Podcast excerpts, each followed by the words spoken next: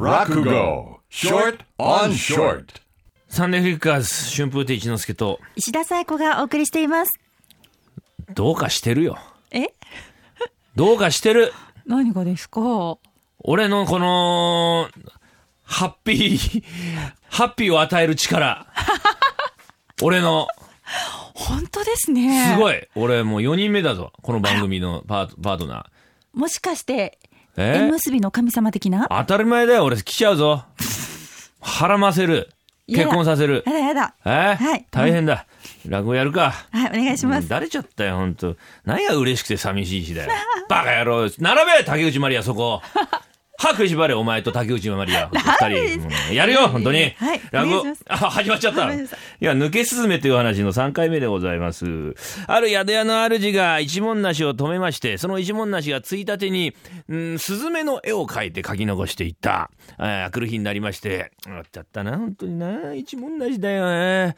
二回掃除するからな、えーえー雨戸を開けるって言うと、朝日がパッと差し込んでくる。途端に、おなんだおい、えあ部屋の中にスズメ締め込んでたのが、ああ、向こうの屋根飛んでった。ああ、餌あさってやら。え？うん。ぼーっと見ていると、向こうの屋根にいたスズメがまたシューッと戻ってまいりまして、このついたてにピタッと収まって、あえ？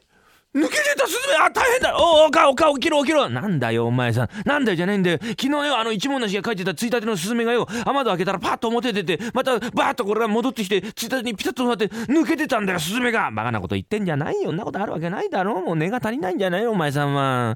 もうちょっと寝なさいよ。誰も信じてくれない。町内の人に話しても信用してくれない。え明くる日になりまして朝。みんなこう顔を合わせましてここでもって雨戸をパッと開けるまた朝日がタッと差し込んできてスズメがチュンチュンチュンチュンチュンチュンチュンチュン飛んでいってまたチュンチュンチュンチュンチュンチュン戻ってきたこれをもう大勢の目で見たものでございますからああ大変だその宿屋にあるついたてのスズメは抜け出る抜けるスズメのついたてがあるスズメのお宿スズメのお宿ってんでもう大変な評判になりまして金剛近代からここに泊まろう一目でいいからそのついたてを見ようという人集まってまいりましてあのすいませんえなんですかああの止めていただきたいんでございます。えあのスズメが抜け出るついたてがあるって聞いたんでちょっと見に来たんですよ。あ止めてください。どうもすいません。今大勢様泊まってまして満員なんでございますよ。あのどこでもいいんでねあの橋の方でもいいんで一晩だけでもすいません。大広間がもう580人泊まっておりまして。あ幅借りでもいいです。もう8人泊まってます。えらいもんですな。この行列が小田原からえ最後尾は仙台まで続いたというね。大変なもんでございますが。ある日のことえー時のご上司大久保加賀の神様がお供揃いでもってこの宿屋にやってまいりますこのついたてをご覧になってうんこれは定めし名工の策であるいわこのついたてを千両にて買い取り使わすぞ千両でございますか。ありがとうございます。良いかな。え、そうなんでございますが、これを書いてった人が、あの、決して売ってはいけないとこう申しまして、あの、その人が帰ってこない限りは、お売りすることはできないのでございます。うん、さようか。では、その者が戻った折には、城中に必ず沙汰をするように。いよいな。かしこまりました。おっか、聞いたかよ、おい。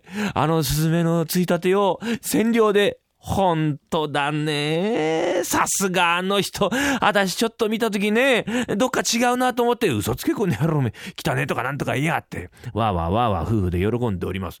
しばらくするってえと、またもう一人のお客様がやってまいりまして、これがどんな人だったかというのは、また来週のお楽しみ。